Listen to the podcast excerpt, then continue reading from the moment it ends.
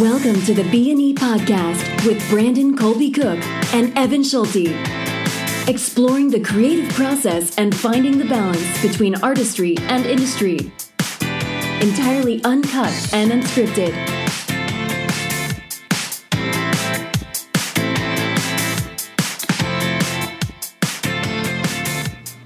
Welcome to Not So Serious on the B&E podcast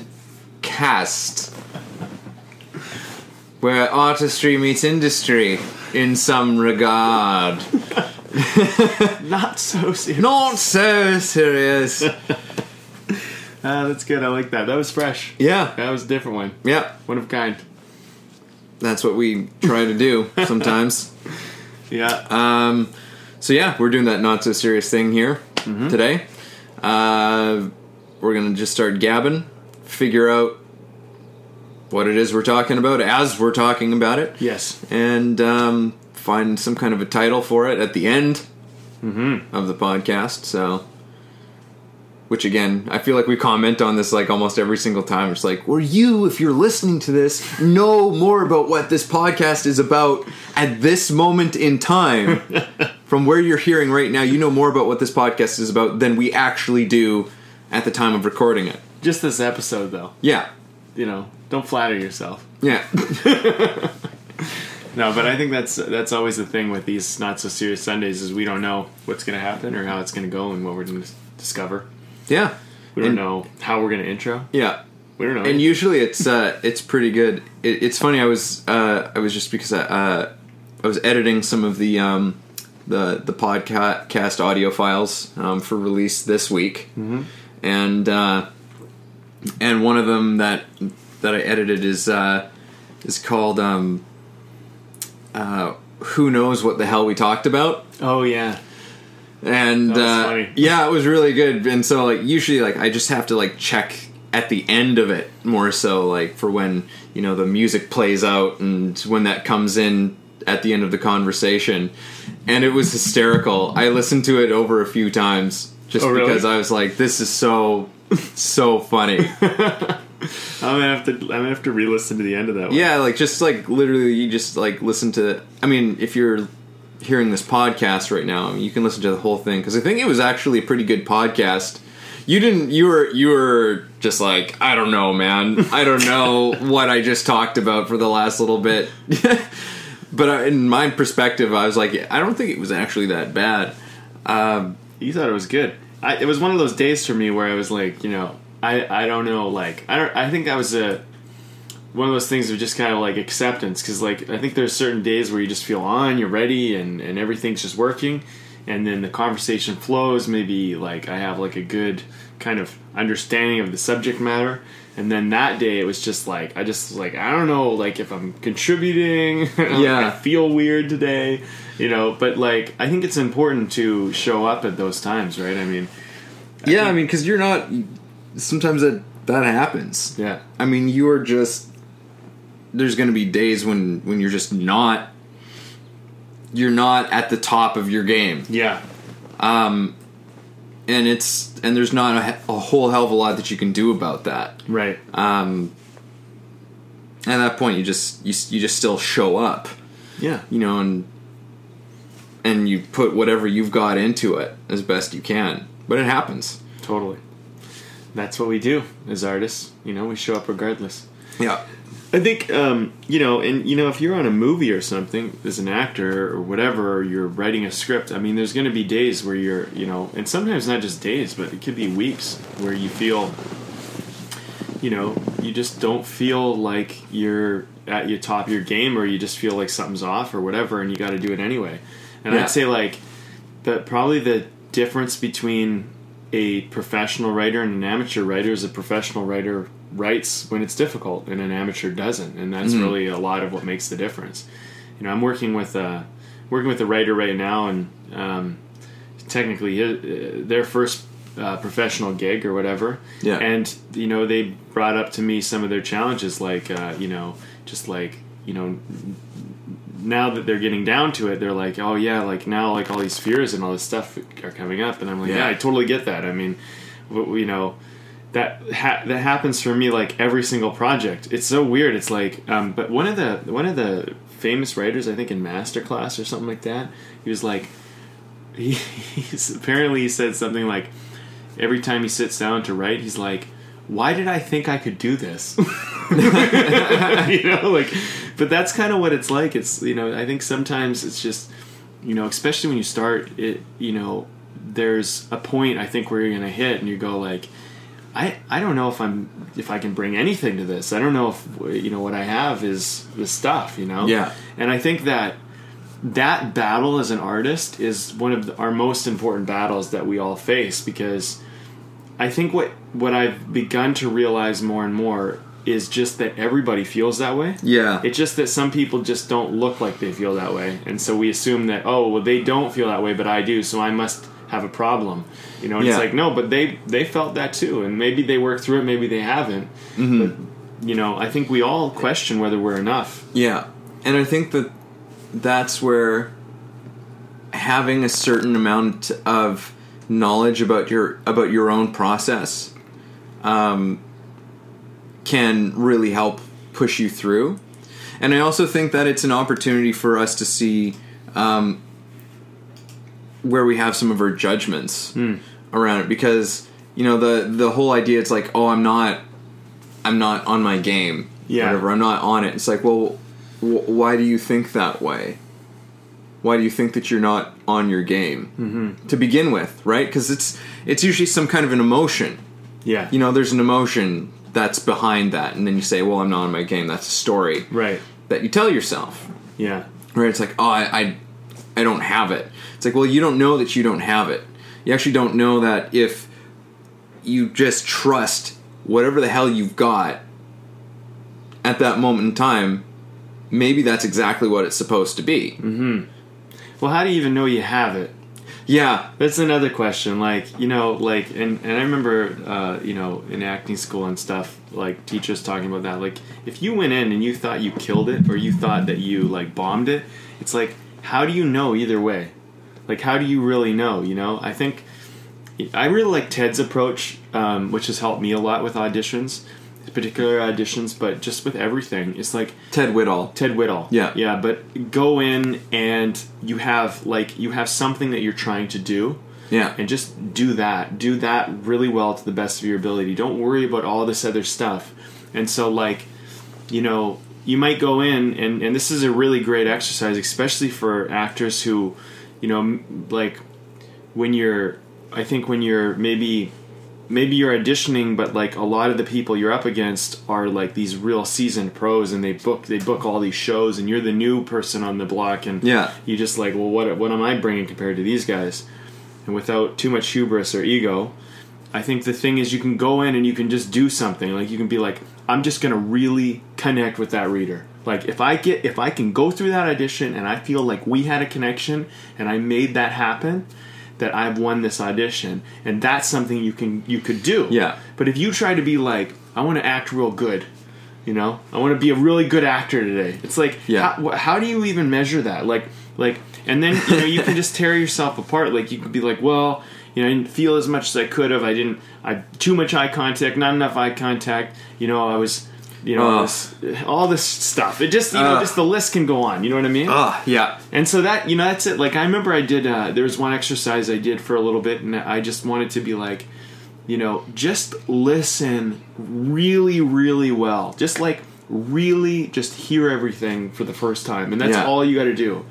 And and I find like listening or trying to connect with the reader are probably two of the best exercises you can do because they they make at least for me but i think with other like as a director i've seen this with other actors if i just get them to just really listen or just really try to connect sometimes yeah it can be a little too much or it can be a little weird here or there but for the most part there's something going on because Yeah. you, you you see watching someone process is exciting yeah, you know yeah. sometimes we forget that One of one of my favorite actors to watch process is um, Robert Redford. oh yeah watch anything from Robert Redford. He's you know like he wasn't like a, a big character actor or anything like that, but you watch the way that that guy listens and processes in his work man, he is so good. Yeah. he is so good.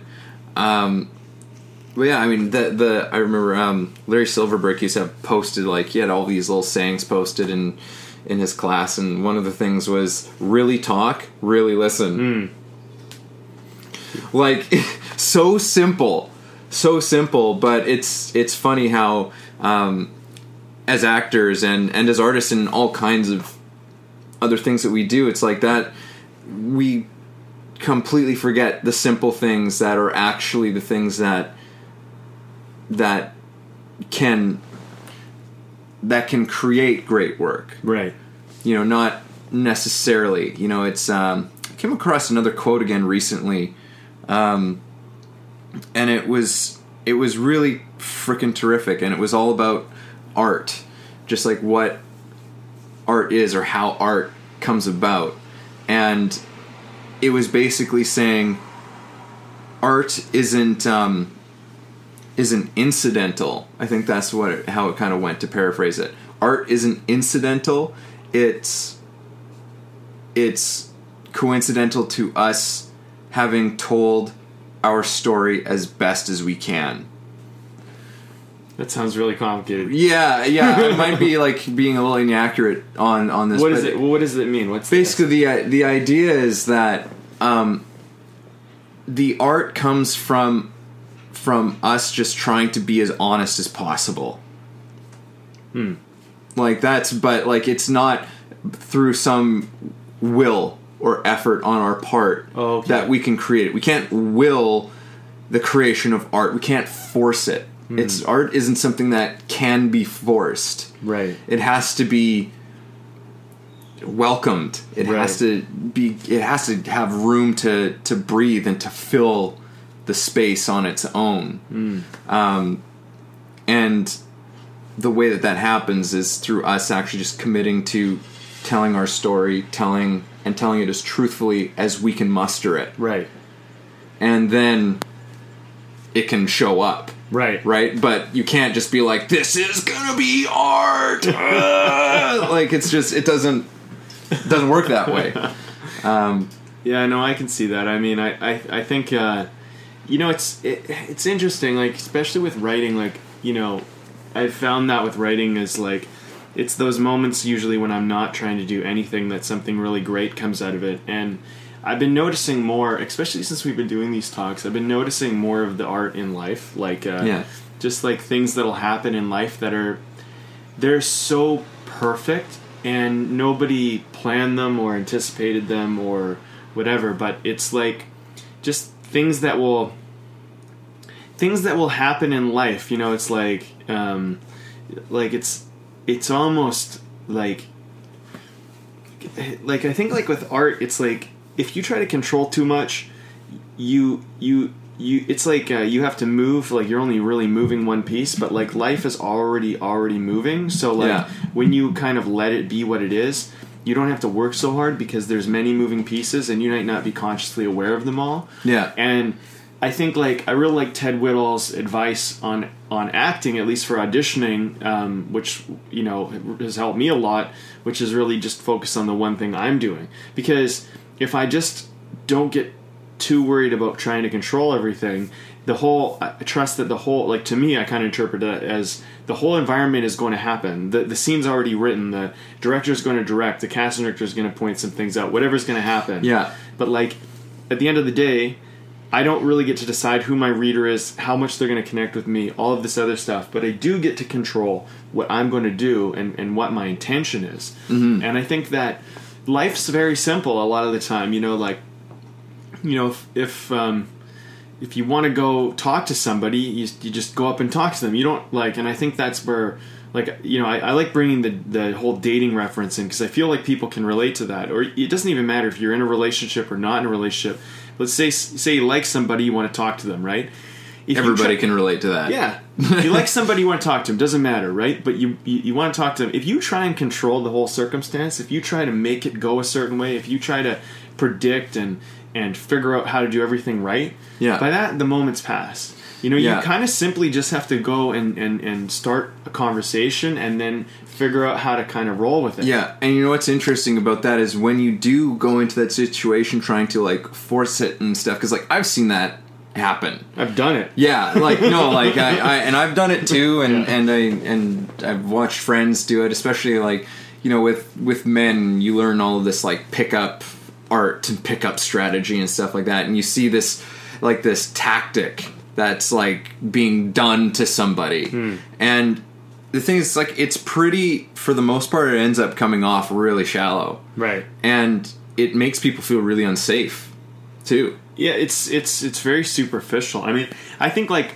I think like the guys that I have seen who have been really good at like say meeting women or example or just like connecting with people. It doesn't even mean women. Like they're just good Yeah. at bringing people together. The guys who I've seen are the best at it. Don't often think too much about what they're doing. It's like they're you know there's a certain kind of relaxed um, kind of uh, you know I'm I'm going to connect. I'm going to joke. I'm going to do whatever. Um, but when people are really trying to push, I you know I think it just you you can you can sense it. You can see it. Like I remember when I was in university. I've shared this before in other podcasts, but when I was in university, my first year going there, you know I, I went in. I didn't know anybody, and uh, my goal was I just wanted to, you know, I, I I wanted a girlfriend, so I was going to go out and I was going to meet women and I was going to Yeah. put myself out there. You know what I mean? And I didn't really have anything to lose, but also didn't know what I was doing. You know, so it was Yeah. kind of like we'll figure it out. But I started to just like you know because I didn't really I didn't have any like pickup game strategy. I didn't have anything like that. All I had was my will really to like go and talk to people. I, often all I would really say was "Hey, how's it going?" or "Hey, you know." And, and like I remember one of the first girls I met, and you know we're still friends to this day. Um, she was looking at some art, and they had an art exhibit going on. And I just Yeah. walked up, and she was looking at painting. And I'm like, "Hey, this is a pretty cool painting. You know, what do you think of it?" Yeah. And she was just like, "Yeah, yeah." She's like, "I like it." You know, and it started a conversation, and then boom, you know, all of a sudden we're hanging out, like, um, and we're talking, and then we're hanging out, right? And I, I remember one of the guys came up to me like later because, you know, I kind of like I, be, I became kind of the guy that was always really good at bringing the parties together, bringing the people together, bringing the women together with the guys. Like most of my guy friends, their relationships today are based on the fact that I introduced them to women that like I initially met. And I'm not saying like anything necessarily happened for, between us, just the Yeah. fact that I wanted to connect with people. Yeah, And I remember one of my buddies saying, "Well, what do you say? Like, what do you what do you do? What's your line?" Or what? Do you, and I was like, um, and I was just very straight. I'm just like, "Hey, how's it going?" He's like, "No, it isn't." He just like couldn't believe it. He couldn't buy the fact Yeah. that my whole thing was just, "Hey, how's it going?" And Yeah. like, it's funny because you actually reminded me of that, like. You know, because I've been kind of doing the single thing. I haven't even really gone on any dates or done anything. And I was kind of feeling like a little bit kind of like, oh man, dating, like, I feel like there's so much expectation to do so much, you know? yeah, And then you reminded me, it's like, yeah, like, you know, maybe just allow yourself to be you. And I was like, you know what? This of course. And like, it's funny because all of a sudden you just. so simple. it's really simple. You just start saying hi to people. And like, you're going to get people who are going to like turn their nose up at you or like they're just, they got a bad attitude. Yeah. But they have a bad attitude regardless. Like, do you really want to try and like diffuse their bad attitude with some like trick? They just have a bad attitude. Yeah. You know what I mean? And like, nothing's to change that. That's a them issue. You know? And so, like, if someone's a real approachable person, someone's like in a good place, you know, they got a good attitude about life, it doesn't take much to connect with them. It's just a hey, you know, how you doing? Or hey, you know, what beer you drinking? Or hey, blah blah blah. Yeah. And it's it's very simple.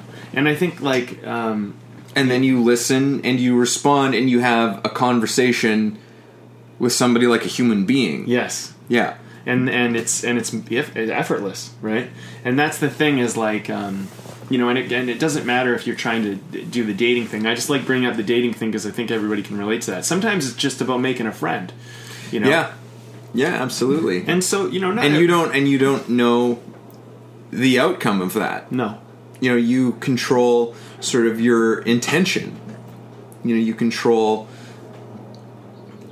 only you you know and control only like your your desire to do something to create movement and i think yeah like this ties in really beautifully with with creating art. You know, like you don't know what exactly is going to come out of it, and you don't know what everything is for.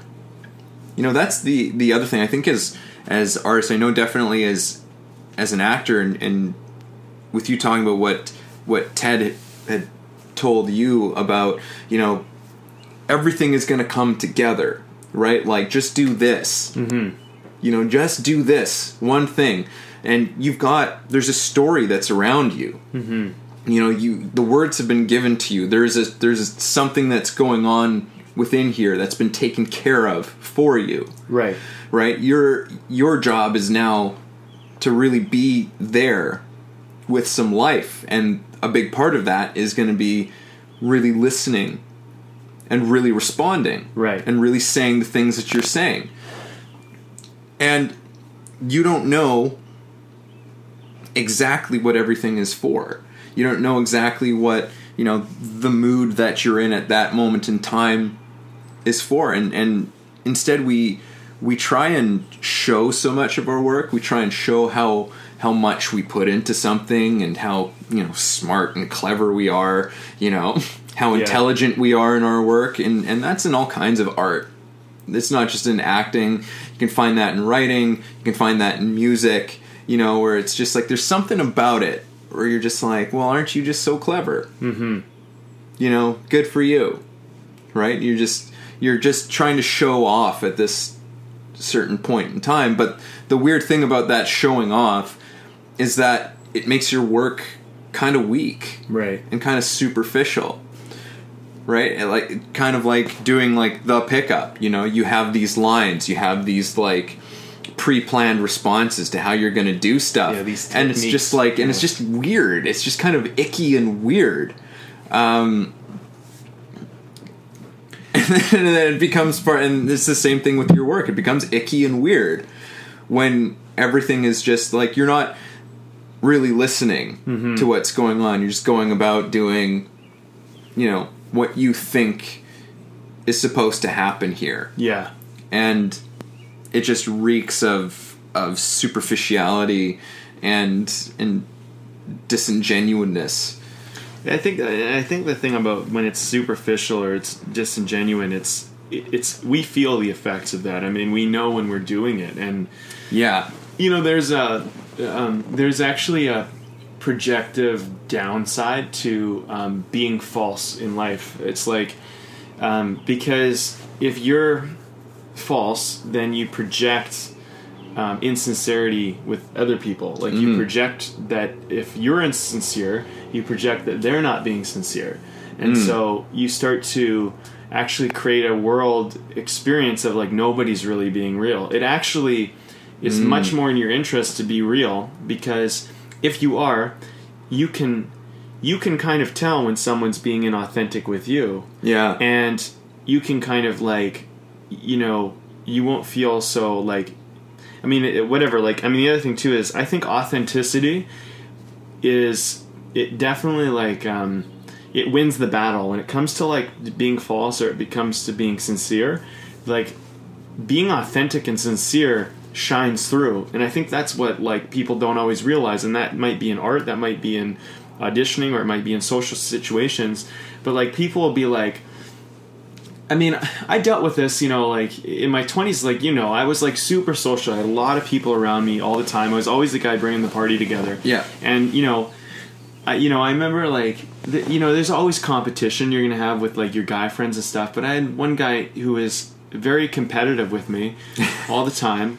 And he was just, in my in my opinion and in my experience, and not, I, I think this I think most people would have agreed. He just didn't have a very authentic way about doing things. Everything was hmm. kind of an agenda. Everything was kind of too put on.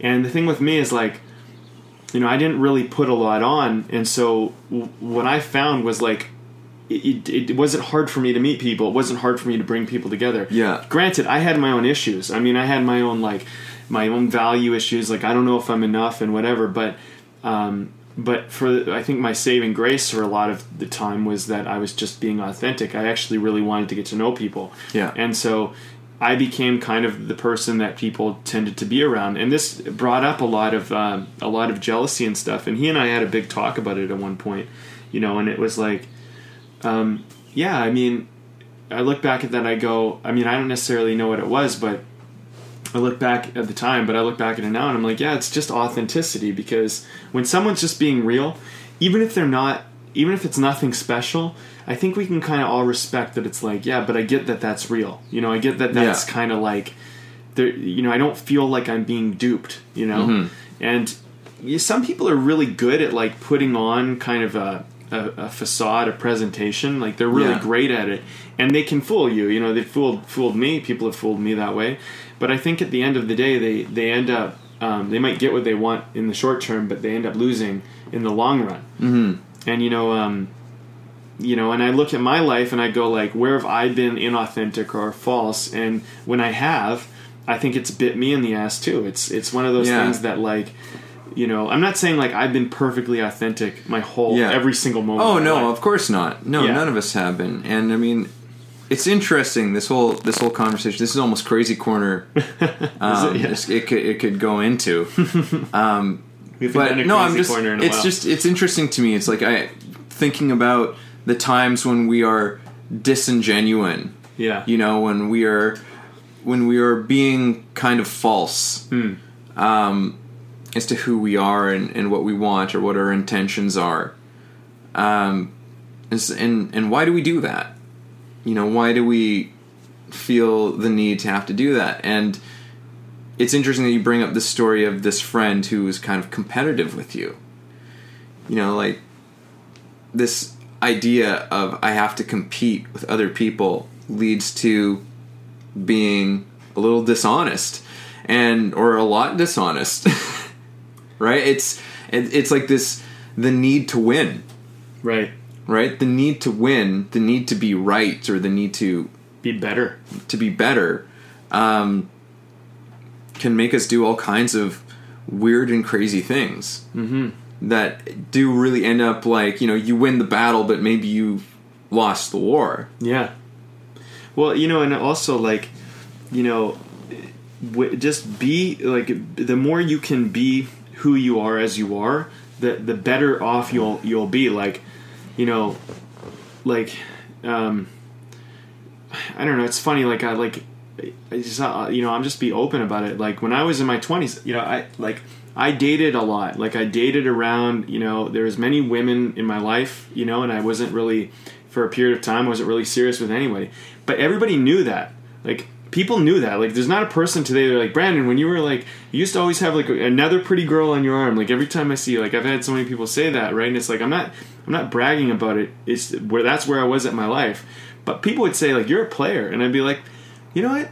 I like it's not how I'm I'm doing it, but yeah, like you know, and I and like I'd be dating a woman, I'd be like, you know, like it's not like I would keep it open. I'd take that risk, you know, to to not, you know, but to be just forthright about the fact that like, yeah, I want to date around. I want to I want to meet new people. I want to Yeah. do this. I want to have some fun, you know, and like the thing about that is you might not like it, but you can respect it because the, at least the person is gonna give you what they are, you know, and like, Yeah. and and it's funny because, like, you, you know, like, and that was something I learned. You know, I learned from like my my brothers and my dad, and just like uh, some of the men in my life. You know, is just, and even the women actually. You know, um, my mom too, and like some of the other women in my life, just to be as honest as you can, and like I think the times that I haven't been like and just been able to just be myself is because like for some reason I've I've deemed it bad what I want or like it's not okay or it won't be accepted. But I find that like you don't I think we can all appreciate someone who's real. We can all appreciate someone who's honest and like you don't have to deny or hide the fact that like you you are what you are. And like I think we have all these society expectations like you're supposed to be a certain way or do a certain thing or conduct yourself so in such a way. And like you know, you just don't you, you, you don't have to. R- really more you have to own what it is that's you. And i think there's an inauthenticity when people always play by the book too when they're always by the rules. I mean that's not really you either. You're just playing by the Yeah. book because that's what you think you're supposed to do. And like that was something you know that i to I, get a result. yeah, it was some something I found a lot with with with men. You know, it's like they want to appear that they are just this solo monogamous guy. Meanwhile, you know, they're like you know they're dating like several people Yeah. and they're they're acting like they're this one thing and then they're another and i mean like you don't think that that's going to catch up like you don't think like like i mean that's you that's your that's your thing right so you know and i think there's pressures you know you kind of want to be like I, i've definitely gone through experience of like i want to be liked i want whatever Yeah. but like you know the more the more you're being you i think the more people will respect and appreciate that Yeah. you know I mean, I've I've done a lot of mostly when I was younger. yeah but you know like a lot of i did a lot of stupid things out of trying to impress other people oh yeah you know like i didn't really want to do these things right? Like like just acting out in weird in weird sort of ways mostly as a teenager right? And and you just do something stupid for like a laugh or for approval from from other people. And then yeah like it's great for maybe a few seconds but then like you're just overcome with this sense of of of guilt about the whole thing Yeah. because you did something that wasn't really authentic something that didn't jive actually it didn't actually really jive well with you right um I think there's also pressures too. Like, I mean, I know it's it's it's men and women. We all have our pressures. We, you know, especially when we're younger. I mean, everybody everybody could probably relate to some point where they were being fake or false or inauthentic, or they were trying to impress other people or be liked or whatever. And, and if you if you're not able to, you're just not looking hard enough. I think we've all tried to do that, and some of us you know, base more of our life around doing that dance, and some of us just at a certain point maybe get fed up with it and be like, you know, this is a lot of effort and a lot of work for like something that I that doesn't really make me happy. You know, it doesn't really I don't really enjoy doing, and I think like authenticity and being real and being authentic and accepting who you are, like you know, flaws and all, is like it's it's a lot easier. It's a lot easier in life and a lot more enjoyable to not need to be perfect. Like when when you're putting on an act or you're trying to present yourself or you're trying to be a certain way, like that takes a lot of effort. I mean, you know, I've tried to do that dance. It's just like at a certain point you're just like, okay, like, you know, what what can I do here, you know? Like Yeah. and the thing is, is too is, you know, it's like that we had to talk about this a, a few talks ago about control the problem is, is we think we can control people by doing the dance. We, we you know, you, you, you get, you know, you live a little life. You start to realize you can't control anything. Then you mm-hmm. start going like, this dance is stupid. And I think that's why, like, as people often get older, they care less about like impressing people and like making them like them. Yeah. And when we're younger, we really get buy into the belief that we could maybe control people. We could, you know, almost and, and this is probably like a harsher word but manipulate people into liking us I mean, just think what people do in high school: how we dress, how we act, how we behave. You know, smoke Yeah. cigarettes. We don't want to. You know, do certain certain things, get into trouble. We don't want to do, but we do it because we feel that if we play the game, that the people will like us. Oh, and I yeah. think as you get older, you don't. You're you're less susceptible to peer pressure a lot of the time because you realize that like you're selling off yourself for something you can't even you know you don't even know if you're going to get and if you've been burned by somebody in a sense you were tricking them but if you've been burned by somebody who you know the exchange was you thought you'd do what they wanted and then they'd like you and then they didn't they just wanted the company you know Yeah. you start to see that kind of emptiness in it you start to go well, no i'm not going to play i'm not going to play the act you know i'm not going to do the thing because it's not worth it because it's all bullshit anyway yeah yeah No, absolutely. And I mean, I yeah, I feel like I learned, I started to learn that lesson pretty early, mm-hmm. and I'm kind of thankful for that. I remember at one point uh, this group of friends that I'd had when I, um, I'd just gotten into high school, and I'd invited all these people to my birthday, right? Because it's like, okay, well, these are my friends, you know, and like, like I'm, I'm going to invite them to my party, you know, and like that'll be cool. They'll come to my party, and it'll be you know like Yeah. it was it was that whole thing, and uh, and uh, and I'm an April baby, uh, like like yourself, uh, and at this one birthday. So I'd invited these people, and a couple of the guys and the girls from the group had like just started dating each other. So, but like they came to my party, some of them, and they exchanged Easter presents with each other at my birthday party, and didn't bring me anything. right? And I didn't kick up a fuss or because I was like I was playing the this game. Right. Right? It's like, well, if I just act this way, you know, with everybody, if I it's like then they'll, you know, they'll be good to me. Right? They'll like Right. they'll they'll be friends with me and blah blah blah blah blah. And like that was just like one of those things where you just go, what the fuck just happened here?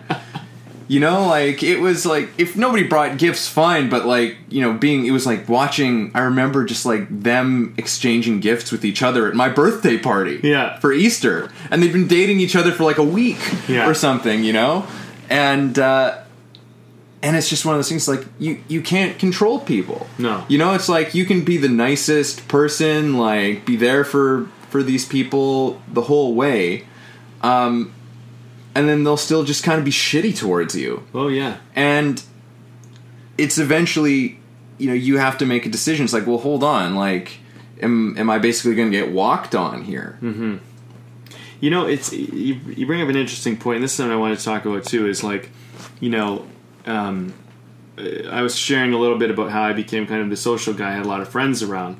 When I say friends, I want to use that term somewhat loosely because I would say people who I had connected with who were in in some ways acquaintances. You know, in in many ways, and like a, like a like a, a friend.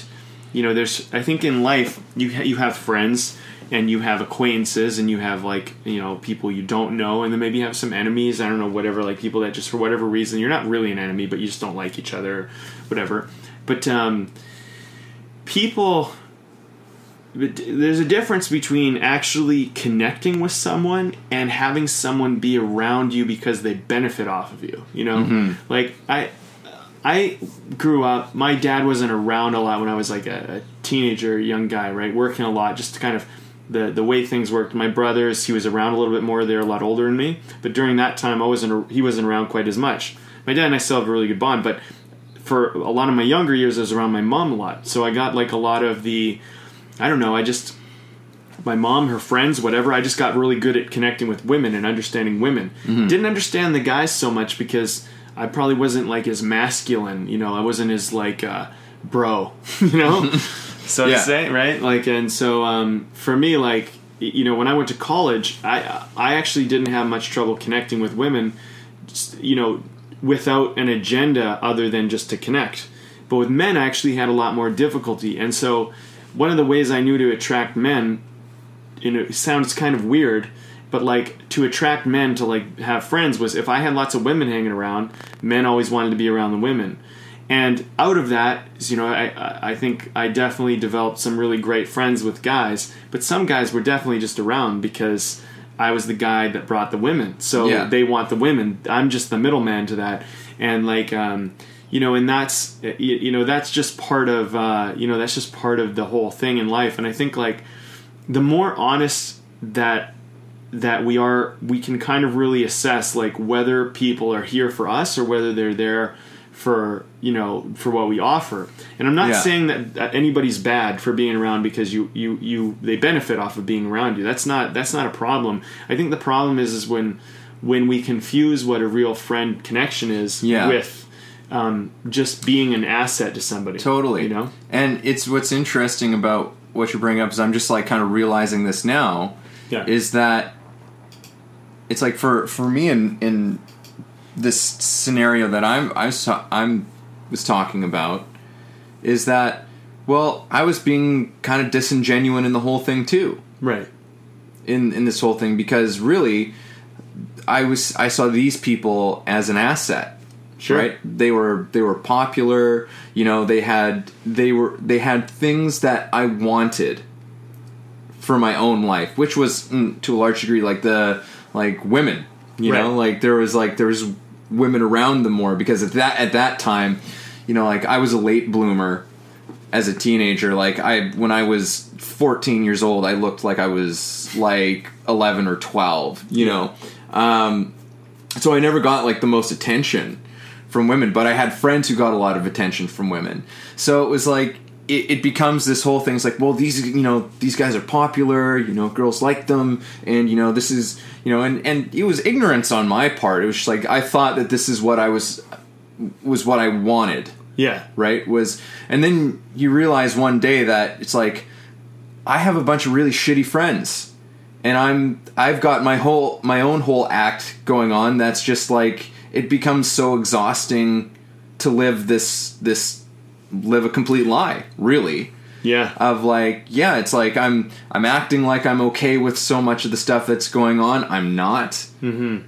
you know like i'm i don't really trust any of these people i don't like you just you come to this thing and you go oh it's not worth it and you realize a little bit more about who you are and then you make new decisions but yeah absolutely 100% it's like i'm i'm in that scenario i was just as guilty in some ways as like these people Yeah, I you know of yeah, we all are. I mean, Yeah. like everybody is because we we learn to adapt to our environment. You know, we we learn to um, we're adaptive. Human beings will try to make their environment work. On on the average, they'll try to make it work. You know, they'll try to figure out the game of how to play it, and it is in, in many ways a game. And um, you know, it's just that there's better ways to play the game, but also I think we live in a bit of a culture, especially like in the North American first world kind of culture, and it's probably uh, uh, around the world a little bit as well. But like we definitely learn to kind of play the um, play into this the social expectations. You know, like I did, mm-hmm. I studied a lot of social psych, you know, and I've studied a lot of that since university as well, and just socialization and how that works with people. And the thing is, is that socialization's funny because like a lot of the stuff we do as well is very mindless. Like it's not even that we're being fake. It's just that like we never we were taught to behave a certain way and we never questioned it. Like you know we were we were taught to do certain things and the thing is is that we don't even know if that's us or if that's the thing we're doing because we were just told to do that the whole time. Like for example like um uh, one of the female struggles I know is to be nice to everybody. Mm. Women should always be nice. Is a bullshit bullshit social dynamic that's been Yeah. put on women, right? So now you got be women. a good girl and equally a good boy. Yeah, that's sure. like an, that's but they each have different connotations surrounded surrounding them. But we were all told them by so many people throughout our lives like be a good boy and be a good girl. And Yeah. that and there's certain things that that means. Right, Right. And there's certain part of apps you'll play to Yeah. keep that up. Well, there's a movie called Room with Brie Larson, and she uh, Oh, won an haven't seen that Oscar for this. She's a brilliant actress. I've, I've always thought so, since, even since uh, the uh, st- the TV show she was in, the States of uh, Oh, the United States, of Tara. Yeah, the United States Yeah. of Tara. I mean, she's she's and she kind of shares her her story when she after her Oscar, and it's great. But um, in that movie, there's a line that really stood out to me, and she is really upset at her mom, and she's kind of blaming her in this moment. But she's like, you know, and I was nice, like I always had to be so nice, and that's what got me into this situation where basically this woman got kidnapped for years and held in this shed, and even had a child, you know. And that child grew up in that shed in, in this room, right? Yeah. And the kid only knew the room. The whole, the whole, the kid's whole life was the world was the room, you know. And um, That's crazy. yeah, and this is based on true a true story. Um, it was actually based off a book. But there's another story. I don't I, like. I don't know if this was actually based on a true story, but there's another story that actually happened. It's very similar to this one. Yeah. Um, and and apparently this happens actually. It's happened quite a bit. Yeah. But um, the point of this whole little spiel I'm going on is that she got into this situation because she was being nice to a guy who was creepy and like whatever, and that's actually what ended up getting her kidnapped mm. because she felt she needed to be nice. And I think that you know sometimes in life it's authentic to not be so nice. You know, like sometimes we got to be like, no, you're acting weird. Like, like this is weird. I don't like it. Trust your instinct. You don't have to be appropriate.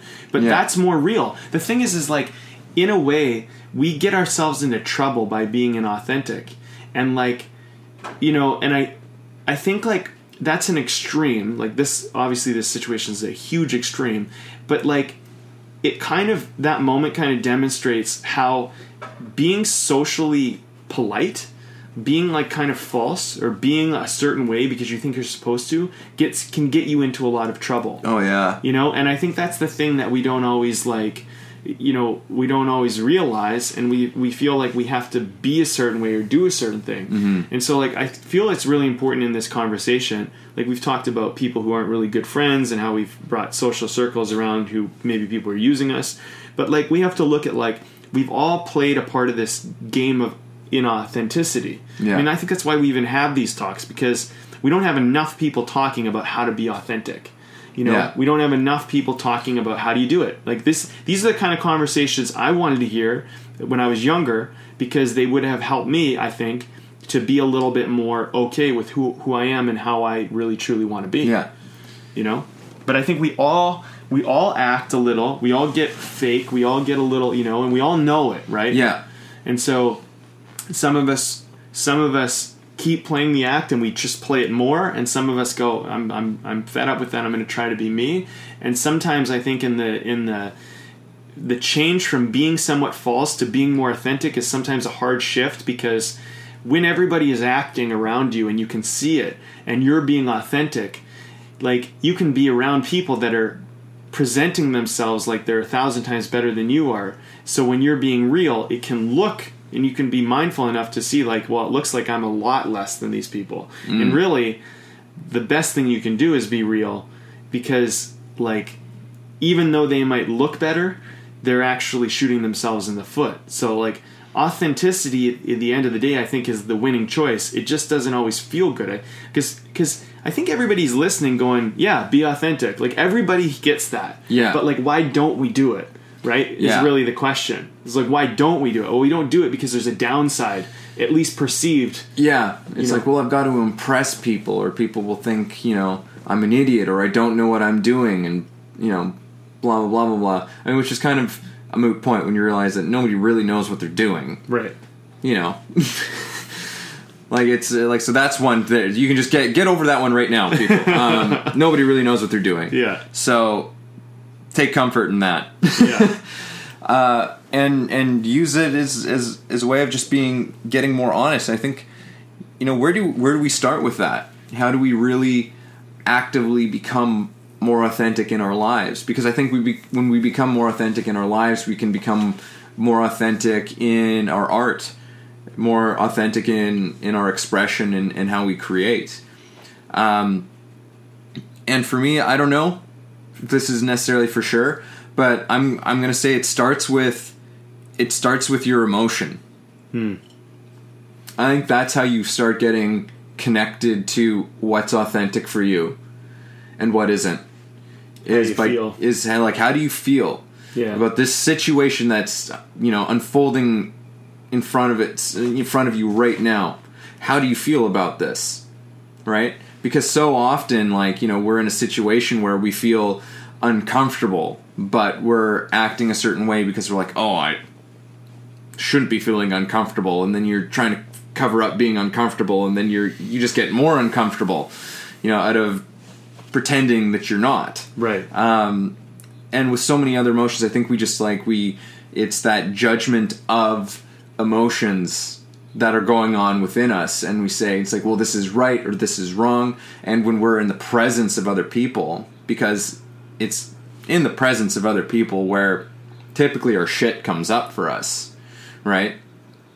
When we have somebody else who's looking at us acknowledging us having a conversation or you know asking us questions yeah. about who we are or whatever, and we're just like, uh, I- I've got to say something good, right? Like I've got to say something impressive.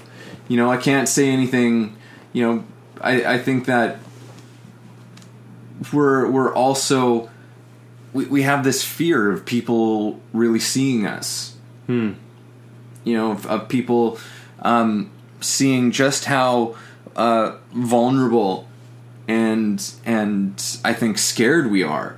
right You know, I think that a lot of what goes on for us comes out of out of that. You know, about feeling vulnerable and and afraid. And fear gets you to do all kinds of horrible shit. right uh, And from, you know, the big to the the little things, you know, it's like fear will get people to you know, murder somebody. Fear will also get you to start just being a little bit disingenuine to the people you meet around you. Well, and now you've created a whole, you know, you, you create a whole life around you that's not really based on anything real. Yeah, you know, I, I, I think I think that's where a lot of it comes from. I think a lot of it comes from fear because we are scared that if we were ourselves, that people wouldn't like us, um, and it's a funny postulate you build in your mind because now you believe that you are not likable, so you need to be something other than you are. So, like, how much self love can you have in that? I Yeah. mean, there's there's obviously consequences. I think it's a matter of. Um, uh, short-term gain, long-term pain, or short-term pain, long-term gain. Like Yeah. short-term gain, long-term pain is I'm going to pretend and play the game and act and you know present myself as though I'm more than I am, or do the things I don't necessarily agree with, and then you get short-term gain. You know, people like you, people accept you. You know. Um, maybe everybody's smoking. You don't want to smoke, so you smoke because you know everybody else Yeah. is doing it. Kind of yeah. idea. The peer in- pressure deal. in the immediate, people like that, right?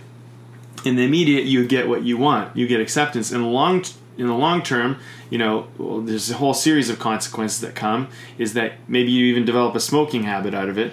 Um, Yeah. Maybe you're hanging out with people who you don't really share values with. Yeah. You know, now you know maybe you start building in your mind that you have to do what other people are doing to be liked and accepted. Yeah. You know, and so um, And the thing is, when you're building connections with people in that way, like smoking, Right. You know, for example, it's like, well, I mean, what a superficial way to build a connection to somebody.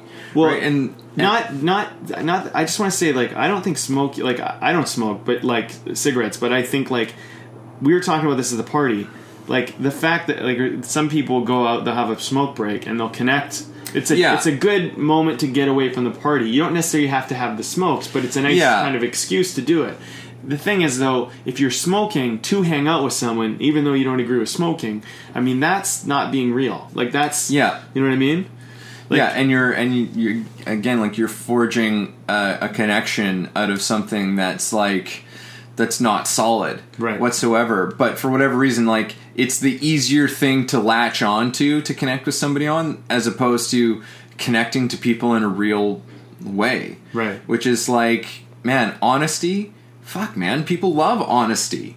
People like, and and I think that for the most you know, part for, for yeah, for the most part, not everybody. I mean, it all depends sometimes on how you communicate it, right? Yeah. But uh, there's, I think, I mean, in our lives it's important, but as artists, this is so important for for artists to to really start being more genuine in in their lives, um, because artists are supposed to be communicators of big things, of big ideas. I mean, there's this uh, great Frederick Buechner um, quote, and he talks about uh, art, and he's like he's a theologian and stuff. Like he talks about like spirituality and theology and all this stuff. Um, but he has this this quote that's like art is you know in basically like in a world that seems to be so um, kind of like uh, afraid or apprehensive to approach anything uh, that we might think of as being holy. It's like art is one of the few places where we can still speak of holy things. So you know, if holy isn't the right word for you, but like you know, think of holy as like I think he means it in, in like the stuff that's fucking real. You know, like the stuff that's really underneath all of the bullshit that we that we buy into and and we live our lives according to. And it's just like, well, this is like no, it, it, it's not based on anything real. Um, and for artists, it's important for us to be familiar in our lives and in our art about talking about things honestly, um, because and and to have the courage to do that because most of us in the world don't have the courage to do that. So many of us, and that's why art continues to exist. You know, and why it's still the thing that we look upon over history. You know, when you look back on you know cultures and civilizations we it's always the art hmm. that that stands up. It's the music it's the paintings it's the architecture. You know it's it's it's all of these things. It's what was written. It was the poetry. That's what stands the test of time. Yeah. and it's because it spoke of real things, and uh, and because people need people need that. People need you know in in some ways I think artists are sort of conduits for for for people you know to express things that we're all thinking that we're all feeling that no one has the guts to talk about Right. right and then fi- and then we see somebody do it and we go fuck thank you S- like thank you for somebody fucking saying it Yeah. holy shit does that feel good that somebody finally said it Yeah. right and now maybe we can all talk about it a little bit more you know this is the this is like when art gets like to its most fucking powerful mm-hmm. right like that's when you're getting to the whole reason why we do it Well, you like know. art, art in life. I mean, you know, and uh, like it's it's that parallel. I mean, i you know, if we live our life with a certain truth to it, there's an art in it. There's an art to life. You know, of that we we might not even be aware of that we're living, but like. Um, when I think when we're being false or we're being fake or we're we're trying to fit in or do the social thing and we're you know we're we're on autopilot to that we I think we we miss the art of it all we miss the kind of fascinating part of life and you know it, it's so interesting because we're like dealing with an epidemic right now in time where we have so much depression going on. Like it's like you know I've been looking more and more at the stats and like what's going on. It's fucking unbelievable how much like and it's it it's actually probably been there like you know for a long time. Mm-hmm. But like now it's coming out more because there's more things that are there's more reasons why we have to be more than what we are now than ever you know it's there's there's more um kind of like uh certain things that people feel like they have to live up to and the you know, and, and certain things that are not possible to live up to. So like depression's kind of coming out more, but like also we're becoming more aware of like stuff that's going on. Like like people who were depressed but just maybe drank it away or took pills or did whatever before without any kind of like medical thing, or they just had ways of dealing with it. Yeah. It's something that was just kind of going on. Now I think like we're living in a time where people are beginning to open up more. They're talking about how like they felt depressed, they felt this way, they felt whatever, and like it's not like because it used to be like from what I understand, if you were depressed, like you had like a real problem, you know, and some people still Yeah. think that. But Oh, like, yeah. and so people don't want to admit that they're feeling like they're, there's like you're a little blue, you know. Yeah. But like people, people are scared to say that they're kind of depressed. But like depression is not. It's not like a, it's. I mean, in some ways, it's, for some people, it's a bit of a. It's a bit of a disease. It can be a bit of a mental illness. But like you know, But- for most people, it's it's part of life. It's part of Yeah. you're, you've depressed expression and artistry is true expression so like of Yeah. course we're depressed because we're not having true expression Yeah, we're not actually talking about these things. We're not actually acknowledging these things because yeah, you make it wrong. It's like it wasn't long ago. Like we're talking just like our like the, the our parents' generation, where it's like if you were going to a shrink, you know, right because that that's a whole part of it too. The, the even the very expression of shrink, you know, becomes this thing about you know a, a psychotherapist or a psychologist, someone could like a field that actually truly really fucking helps people. Yeah. Because why? Because really, what do they what do they do? They get people to talk. You know, they help people talk about things with honesty, Mm-hmm. like and admit some things to themselves.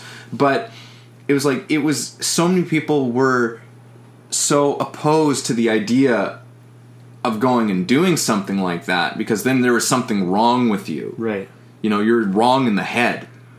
Right? You're unhealthy. Who knows? Like you're going to be certified or some shit like that. And and the people who actually had the courage to go and and talk to somebody, so many of them kept it secret. Right. Like hidden. It's like nobody can know people still do today and people still do but like it used to be something that was really oh yeah like you kept that like behind closed doors if if you had to do that even though there's like there's abs it's maybe one of the healthiest fucking things that a person can do for themselves absolutely just because we live in a society that is so incapable at least currently of of really being supportive for people, you know, Right. in that way.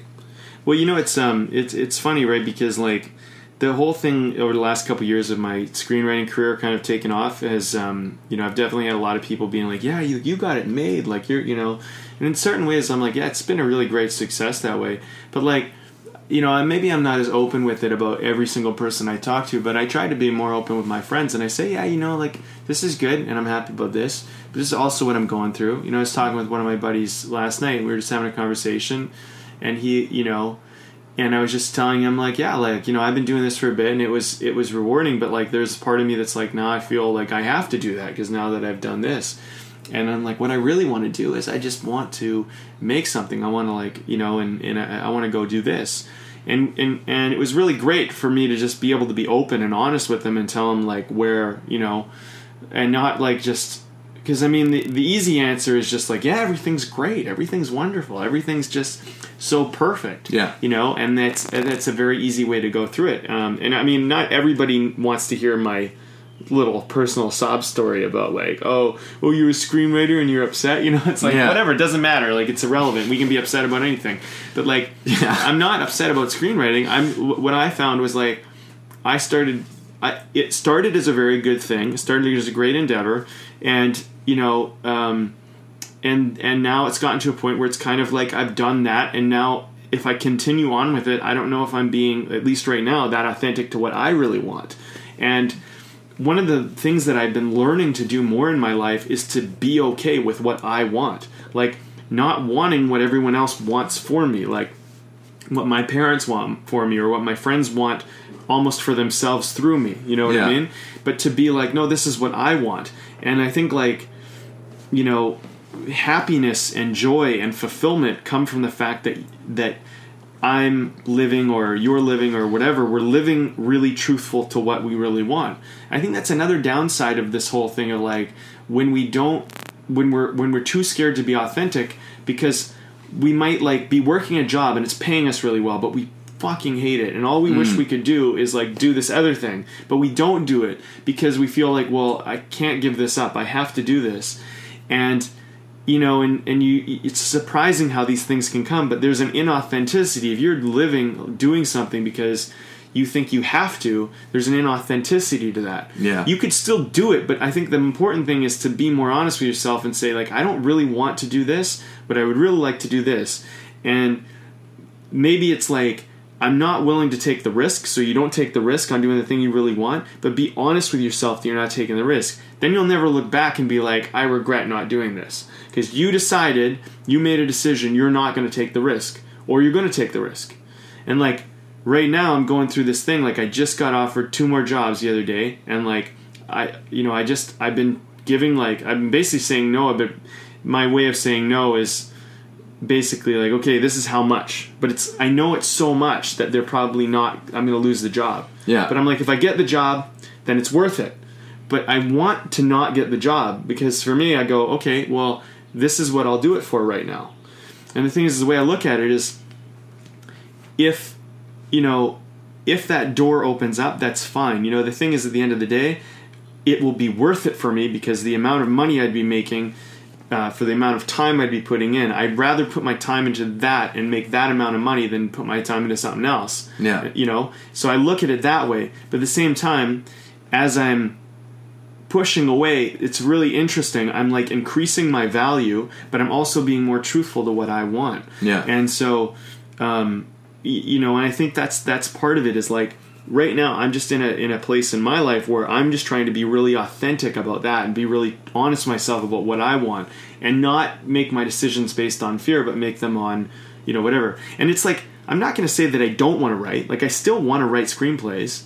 The thing is, is that for me, I just look at it as like if I have to write someone else's screenplay, it's not the same if I write my own story. You know what I mean? If it's my story that that I came up with that I want to tell that is in my heart, you know, that's that I'll pretty much do for free. Yeah. But like if it's someone else's story that's not necessarily in my heart and I'm going to have someone else dictating to me like what they want, I look at that and I go, well, that costs money for me because that's not in my heart. That's not what I truly want to do. And what you're really paying for, you're not just paying for my expertise. You're paying for me to not do my own work. That's what you're paying me for. That's how I look at it. Yeah. I don't look at it as the job anymore. I look at it as I'm going to say yes to your job because if you pay me this amount, it's worth me not doing the work that I want to do right now. That's enough money for me to say no Yeah. to the work because that's really what I'm saying. When I take on a, a screenwriting job that isn't in my heart, Yeah. or or some other job, I have to go. This is what you're paying me to not do what I would be doing for myself Right. and and I think that's more a better way for us to look at our life. So if you're working a job you hate, if you're getting paid a lot of money, you might go, okay, well I don't like this job, but they're paying me enough not to do what I want to do. Yeah. But then you got to decide how long do you want to go down that road for. Yeah. You know? Yeah, absolutely. Mm-hmm. I mean, ultimately, it it really makes a it, it you have to make a decision on it too, because you have to see what you're getting out of it and and what it's taking from you, right? And and also, I think it's a it can be about changing your relationship to what to what it is that you're doing, right? Like that's that can be a huge part of it. Sometimes it's you've got to actually find the love in something that you're doing Right. you know because obviously you're getting some kind of a value out of it you know like everything that we do in our lives like if you hate it well i mean the thing is you're still getting some kind of a value out of it because otherwise if you were getting no value out of it whatsoever you wouldn't do it you just wouldn't be doing it Yeah.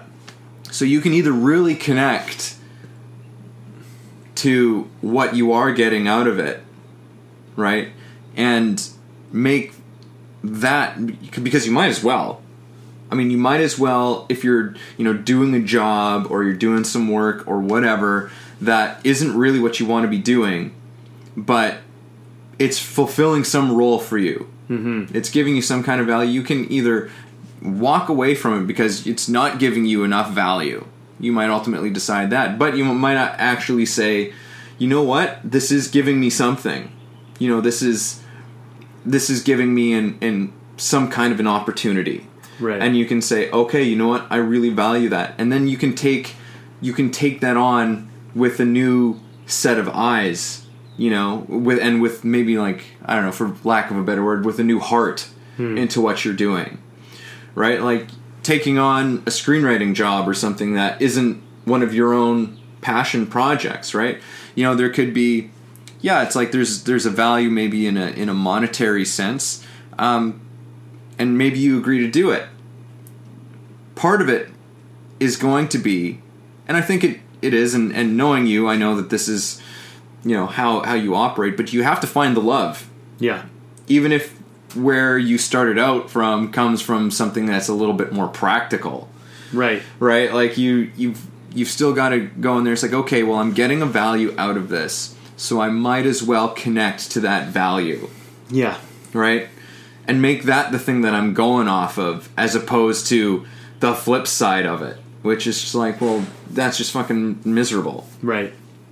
Yeah, Right? no, yeah, I think you raise a really good point. I mean, um, and and it's it's just about. I, I think it's a you know everything we do there's a value in it, and we got to find the value and we got to see it. And I think when you start being more honest about is this a short term gain or is it a long term gain, and is it short term pain or long term pain?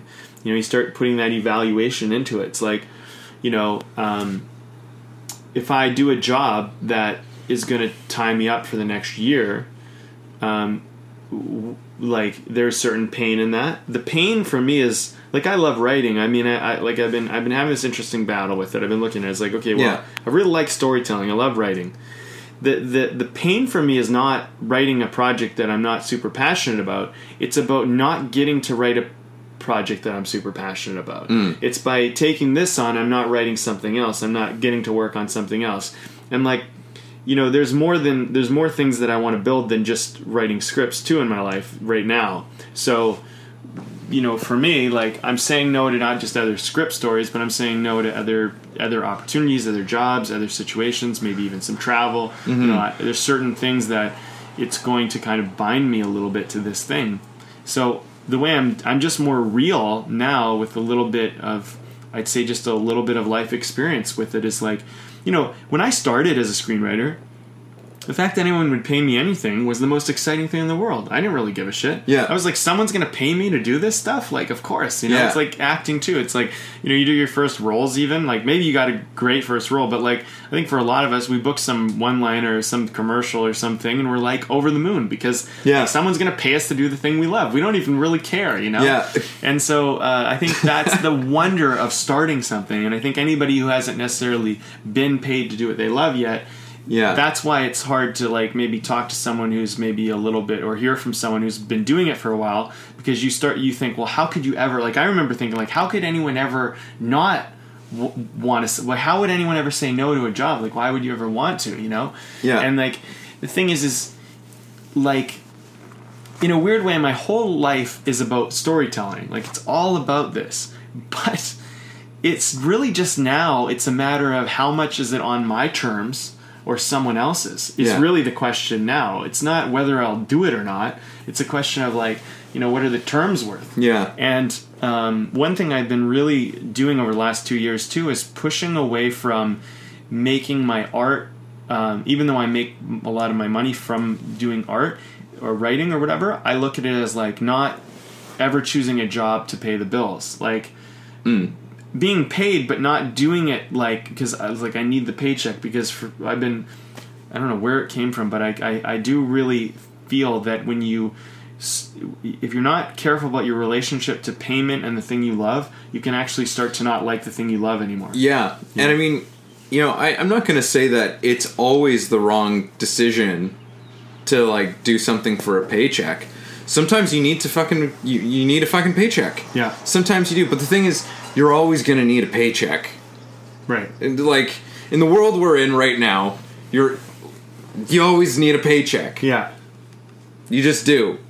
So, with that in mind, are you going to just continue like working for a paycheck? Right? Like are you just going to continue to just take work to pay things? Like there's um recently heard like a Jim Carrey speech again or something and he's talking about how we either make decisions out of love or fear. It's one of those two things right and basically saying we often make the choice for fear out of some sense of um, of practicality. And it's like, oh well, you know, like this will be good, and blah blah blah blah, and you know, we will put a, a whole lot of reasons why we're gonna do something that you know we really don't like, you know, or the value we actually are getting out of it might be kind of minimal. Um, and it's because it it it's a fear decision. And it helps us to just like feel safe um, in some way. But again it's this whole thing of like short term short term gain long term pain right? Like it's like you if you keep on doing that you know you keep on making these decisions out of fear out of you know this sense of oh being practical you know? It's like okay but now what have you done? Like what are you doing now? You know like what are what is the fucking stuff you're made of right. now? Right? Like is like you you there's so much of you that just goes unused. Totally. You know like that's just is being that you're that's just getting wasted away. Right? And and it will be long-term pain it will be long-term pain. There's like you know you hear people you know like who who reach their older age or you know as they start getting older they start having these these realizations like i fucking wish i just did it. Yeah. You know, like I lived my whole life working for a paycheck and, you know, buying a house and buying you know, they've got you know, like my dad lives in a in a fairly wealthy like area of the lower mainland here. And you know, my dad's not like a super wealthy guy or anything, but you know, he has a lot of he's made a lot of friends there who have money Right. you know like they have a lot of money. And he and he's good friends with them. And some of them he's like man he's like they're the they are so lonely. Hmm. They are just like and and they would they would really actually give it all up to have something else to have done something in their life that they didn't do or to to have somebody in their life you know that they they passed up on right or something out of this sense of practicality, right? It's like, well, got to make money, got to put as much into the bank as I can, you know, before I retire or something like that. You know, that stuff's all fine and good. Yeah. I think this is well, you, this is exactly what our conversations are always about, where artistry meets industry. Hmm, Where do you find that? You know, where your your life, you know, you balance, you know, passion and practicality. Right? You know, it's like it's these blends of of these things. It's like they're they're neither of them is is entirely bad and neither of them is is entirely good. You know, you can get yourself in a lot of trouble in the throes of passion. Right. yeah, if you live, Right? yeah. But you can get yourself in a lot of trouble just constantly acting out of some sense of being safe and practical and being too conservative, right? That can cause a shit ton of pain too. Yeah, and it's it's it is a balance. I mean, you know, um, like uh, you know, finding that line uh, between like the the short term pain or short term gain or long term pain or long term gain. You know, these. You know, usually one comes with the other. You know, usually if it's short term gain, there's some type of long term pain that will come out of it. Usually, if it's, in my experience, usually if it's a short term pain, there's some type of long term gain that can come. But the thing is, in life, if you, you, you know, I think we can all kind of go, like, yeah, the the the smarter choice is to do short term pain, make the sacrifices now, so you have the long term gain. But if all your whole life is short term pain for some long term gain, You're never really living for now. did you ever gain anything? You know what I mean? Yeah. And like, if all your life is short term gain with just long term pain, I mean, you never build anything, and your life is just like so very fleeting. And Yeah. so you you know, you, I think we have to find a balance between doing some of the things that we like that are you know little short term immediate gains, and doing some of the things that are building for the future, which are short term immediate pains. But like one of my short term immediate pains that I do right now, no matter what, is I take at least 10% of every dollar I make, no matter what, and I put it away into a little savings account. I always, out of every paycheck, any money I get, doesn't matter if it comes across my, my table, I take a certain amount of it and I put it away. Yeah. And it's been great because I've been building a certain savings, right? And it's been giving me some freedom and some flexibility. Um, I take right now, currently, I even I'll take like up to you know I'll take at least I actually take another five percent of every dollar and I put it into what I call a contingency reserve, which I Yeah. keep re, replenishing if I take anything from Yeah. it. And then my contingency reserve is like if I go over for the month or if something happens or whatever, I have this little buffer where I can kind of play, you know. And if um, I just replenish it with the next paycheck I get, and then you know whatever. But what what and then I take another fifteen percent right now, and there's there's a few debts and some things that I'm working on, just you know closing off. I'll take that and I'll put that towards those anything that I need to pay off, and eventually my goal is to actually take because I I've heard that if you do ten percent, you're good. If you do fifteen percent, you're pretty golden, especially with that contingency. Yeah. But if you can do 30, 30 percent, like almost. No matter how much money you make, you're going to start to experience a certain experience of wealth Yeah. a certain sense of wealth. And so for me, like when I'm done paying that other fifteen percent to like settle certain things that just need to be done, um, I'm going to probably take that and fifteen percent, and I'm going to call it my big goal savings. Yeah. So it goes for if I want to go for a uh, vacation or a trip, or I want to buy a new car, or just want to buy something nice, whatever I might want to do. But that, or maybe I just want to save it. But it's this there. It's my money. It's my movable. Yeah. Fifteen percent. I can kind of do what I want with it and then the rest of the money you know goes to life and keeping that on track and you know doing the daily thing and what i found that as i have been doing this there's definitely short-term pains but then there's long-term gains the other thing though is striking a balance where you know making being mindful about taking some of the money that comes into my and making that fun money that money Yeah. that goes towards doing something that gets me immediate fun things I can do. I want to go out and eat. I want to go have some drinks with some friends. I want to do this date. I want to do whatever. I can go do that because I have some play money to like go do that. Because if if everything all the time is just sacrifice, I mean, Yeah, you know it's it's uh, it's interesting. We we listened to just like a an Alan Watts thing recently, right? and uh, I, I love. It. He said he's he's like you know we get uh, in life we're very much in this whole thing like we're we're we've got this whole thing of of going on and goofing off. and it's like this is kind of the way of it. It's like, well, we've got to go on. We must go on, right? And but then goofing off, right? like it's and the, and the problem is is that yeah, it's like it's it's this balance. It's like when you get too caught up in the going on, I must go on. You know, it, everything becomes so so very serious. You know, our lives become so very serious all the time, and there's no there's no joy in the things we're doing. But I mean, to get into I think some of the specifics, like you know, talking about stuff like financing, right? Which might not seem like the most exciting topic for you know for artists. Um, money is usually something that that gets artists very, ugh, you know, like freaked out. Yeah. Um, but the thing is, is that like this is the thing about the practical side of things is that it's pretty it's actually pretty simple when you put it into practice it, it's actually not that complicated and it's actually even not that painful mm-hmm. you know like when there's all sorts of like they've kind of figured this shit out Yeah. You know like to, to a large degree i mean that that whole 10% rule of your money that's been around for such a long time Oh yeah.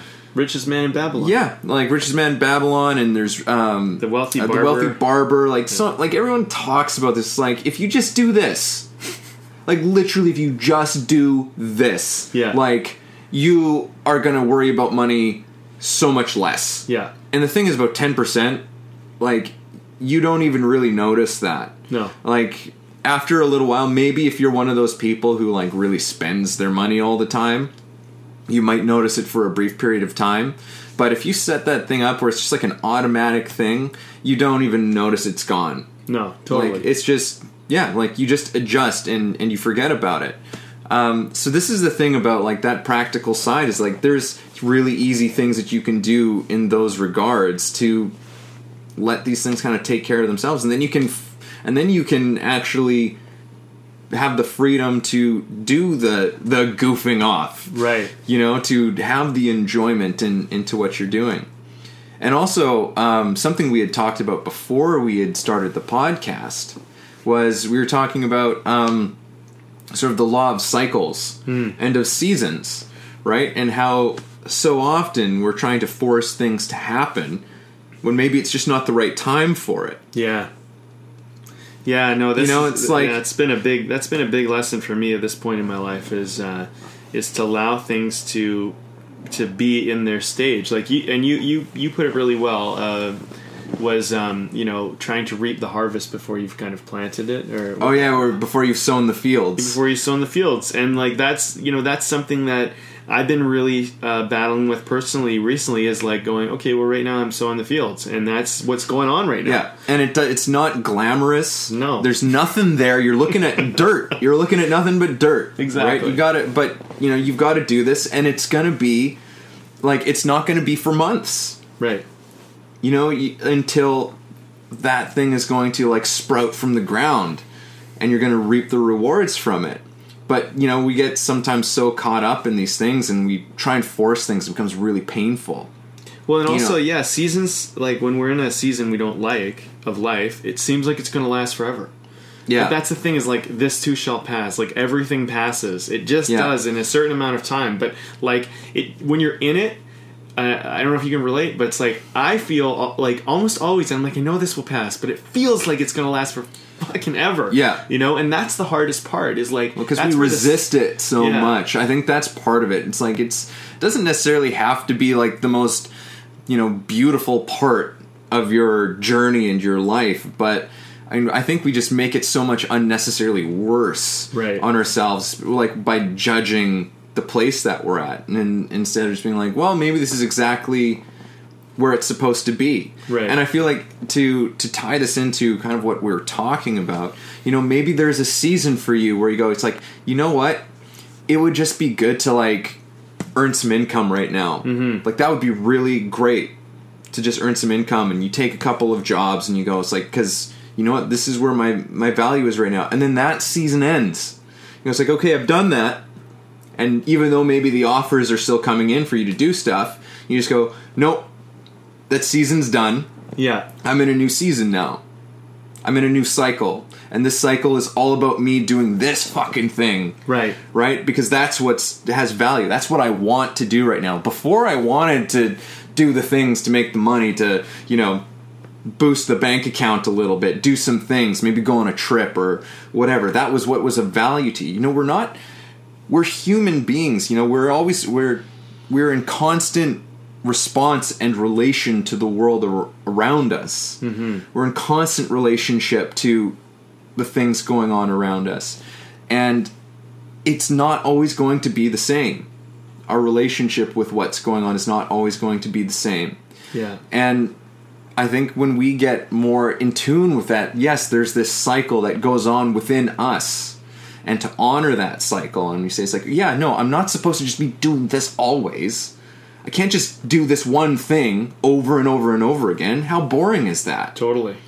You know, so sometimes like it is about putting all of these projects away because sometimes like these projects, even though you you know you love them, you want to do them, you know, you're not in a place for it. Right. You're not in a place to do it. You know, but we will even struggle against that. Right? And and likewise, you know, we'll be miserable doing, you know, these paid jobs or something that we're doing. We'll be just completely miserable doing it. Um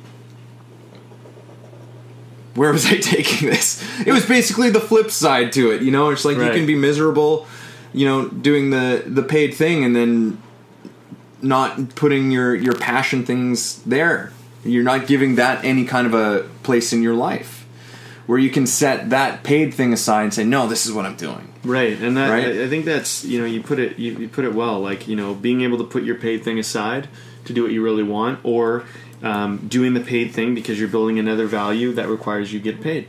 Yeah. You know, it really does just come down to honesty.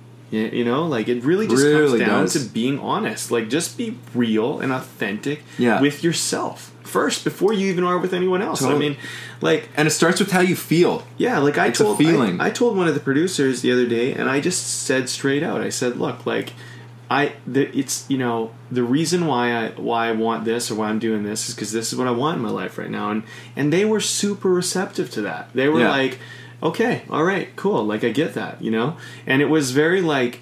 You know, it's it, it was very much like okay, we're on the same page. Like, there's no like everybody's on the same team here, and it's like, like, of course they want they you know they're gonna want me to do it like that's their goal that's why they're calling me but Yeah. like at the same time like you know there's enough of like i'm not gonna like i'm not i'm gonna just be real with you guys and tell you where i'm at and what i want right now and Yeah. like you know and i think And it's like, not about being a dick about it, you No. know? Like, because when there's respect there and when there's honesty there, people say, oh, okay, like, people, it's surprising how much people will support you. right Yeah. Yeah, because I think people respect the truth. Like when you're honest with them, they can go, okay, like I, you know, like there's just no, there's no like, no, uh, like oh, I'm worried if I say no to this job, I'm going to start losing jobs. It's not, it's not about Nobody will work with me. Sometimes, yeah, especially in artistry and like Yeah. artistic industry, you think that if you like say no to something once to somebody, Yeah. and they'll just be like, "Well, fuck them." like I'm never like, why do we think that people? I mean, I'm sure there's situations where there's you know total ego tripping. You know, industry monsters out there. They they're they're out there. Sure. they're out there, but they're not as common as people think. I think they're usually kind of a rare thing. We also, you know, I, I think so too. But we also, um, on another note, is we also teach people how to deal with us. Like Yeah. that's another thing. That's the plus side of being honest with people. Is like the more honest I am and the more open I am with people, the more they expect that from me. The more Yeah. that they start to see that I conduct myself that way. And I think that um, it builds something in the long run. You know, I think what ends up happening is it builds a certain kind of respect. I mean, that's the thing about honesty is like it might not be what people want, but they can kind of respect it. You know, Yeah. Like, um, and I think that the truth is sometimes hard to tell because we're worried we're going to hurt people's feelings or step on their toes or lose an opportunity, and we feel like the truth is somehow going to get us into trouble. And in Yeah. certain ways, sometimes telling the truth might cost you briefly, but like in the long run, it builds something, and I think that's Yeah. what we forget, and I think that's why sometimes people opt to, you know, deceive or lie, not just to others but to themselves, because we think that somehow by by playing a part or an act or something that somehow it's going to be a benefit in the long run. Yeah. It- or benefit it's but it, not maybe not the long run, but we think it's going to benefit us somehow or or Yeah. avoid some type of pain we're worried we might have to encounter. Yeah. Incur. But really just, just I think it all just comes down to honesty and when you start seeing that the long term benefits of it and the bigger the bigger payoffs, even not just long term, sometimes short term. Yeah. When you start seeing that honesty can pay, you, you I think you'd be less inclined to to be inauthentic, less inclined to lie or Yeah. deceive yourself or others because it makes more sense. And also the real plus side of it though, regardless of what it builds with other people, or sometimes costs with other people, you build something in yourself. You build a certain kind of solidarity, I, I believe, in yourself by by knowing what you really want and being really real with yourself. You know, and um, and that and that pays off because you're with you always. So Yeah. that pays off always. You know, it's an investment in the bank that always pays you back. You know, Yeah. um, and I think uh, you know you might get little gains by being like inauthentic, but that costs you your for a lot in your life. So Yeah. the short term gain isn't really worth it when you look at the exchange. Um, I was thinking, uh, should we introduce this beer? Yeah, let's talk about this beer. What do you think of this little? You know, it's um that's an easy drinker. yeah, That's like it's it's you know like the last one we had um was a real like easy easy drink. Hmm. Um what did we get that last what did I bring on the, this last time? I can't even remember. It was, was, uh, it wasn't a pilsner. no, it was a Kolsch. It's like a was yeah, it a Kolsch? Yeah, Kolsch. Um, this is kind of similar, but it's like it's very yeah, it's super light. Like I'm gonna say, um, I'm gonna say it's like it's a lager. okay. I'll just say it's a lager. Yeah. Um, but it's kind of got a nice, almost citrus to it. Let me have it. Well, maybe not so much, uh, like tiny bit, but I don't know. It's just like this is this is like sunny weather, Hmm. like just like crisp, Yeah. cold, like drink it down, like be social. Okay. easy, easy, smooth drink. yeah, Well, it is called the Elementary, the elementary. and it's uh, from Four Winds, and it is a lager. So, uh, Oh, yeah, excellent! I love Four Winds. Yeah, they're really good. Um, so uh, this crisp and uncomplicated American lager is brewed with corn and finished with New Zealand hops for subtle hints of lemon and lime. So you were pretty good on the citrus thing. Oh. Crisp citrus. Um, yeah. So uh, Four Winds, my man. I, that's you know that's what I went for today. I was like, ah, let's just do a nice little light lager today, and you know something, something just easy, easy breezy. It was a nice day today. Yeah, it was nice. you know, day. spring has sprung. Um, man, so um, should we should we wrap this guy up here? Let's do it. Let's let's wrap this baby up. Well, this has been um, this you know I I I'm I'm always still uh, still kind of amazed sometimes by these by these talks. Um, I don't know if people be, like really truly believe that this we have nothing coming in. We don't. We really don't. We just start Yeah. um, with just in the back of our minds of like, all right, this is going to be something about artistry, something about industry.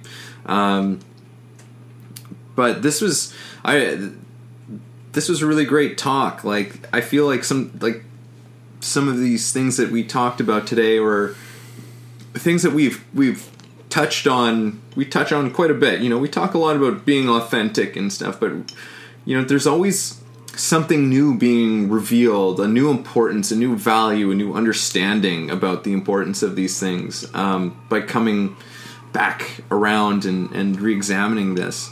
Um, but yeah i think this really this was really all about being honest um, being honest with ourselves, being honest with our world, um, and being honest with our work. Um, being honest with where we're at, honoring where we're at, and and not fighting it so much. I think you know, um, and and finding a balance between between passion and practicality and and and these types of things. Um, but yeah, for me, it's like it's really. There's anything, it's like it's all comes down to your emotion. Like you want to start getting more authentic. Check in with yourself, how you're feeling.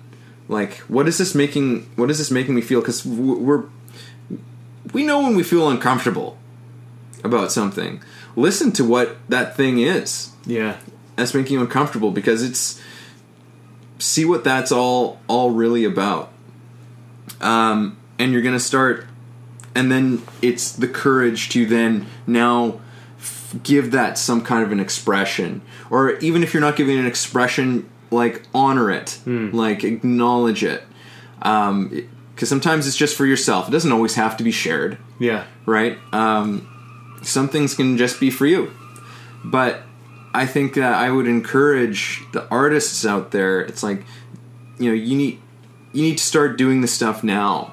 Yes. You know, like you need to start doing the stuff now because again, this is you know, you are one of the the beings on this planet here to help give other people expression. Hmm. Here to help give other people something that they are not capable of doing themselves. And because it's not an easy thing to do. But for us to be real artists this is the thing that we have to engage with. And the thing is is that it's actually a better way to live hmm.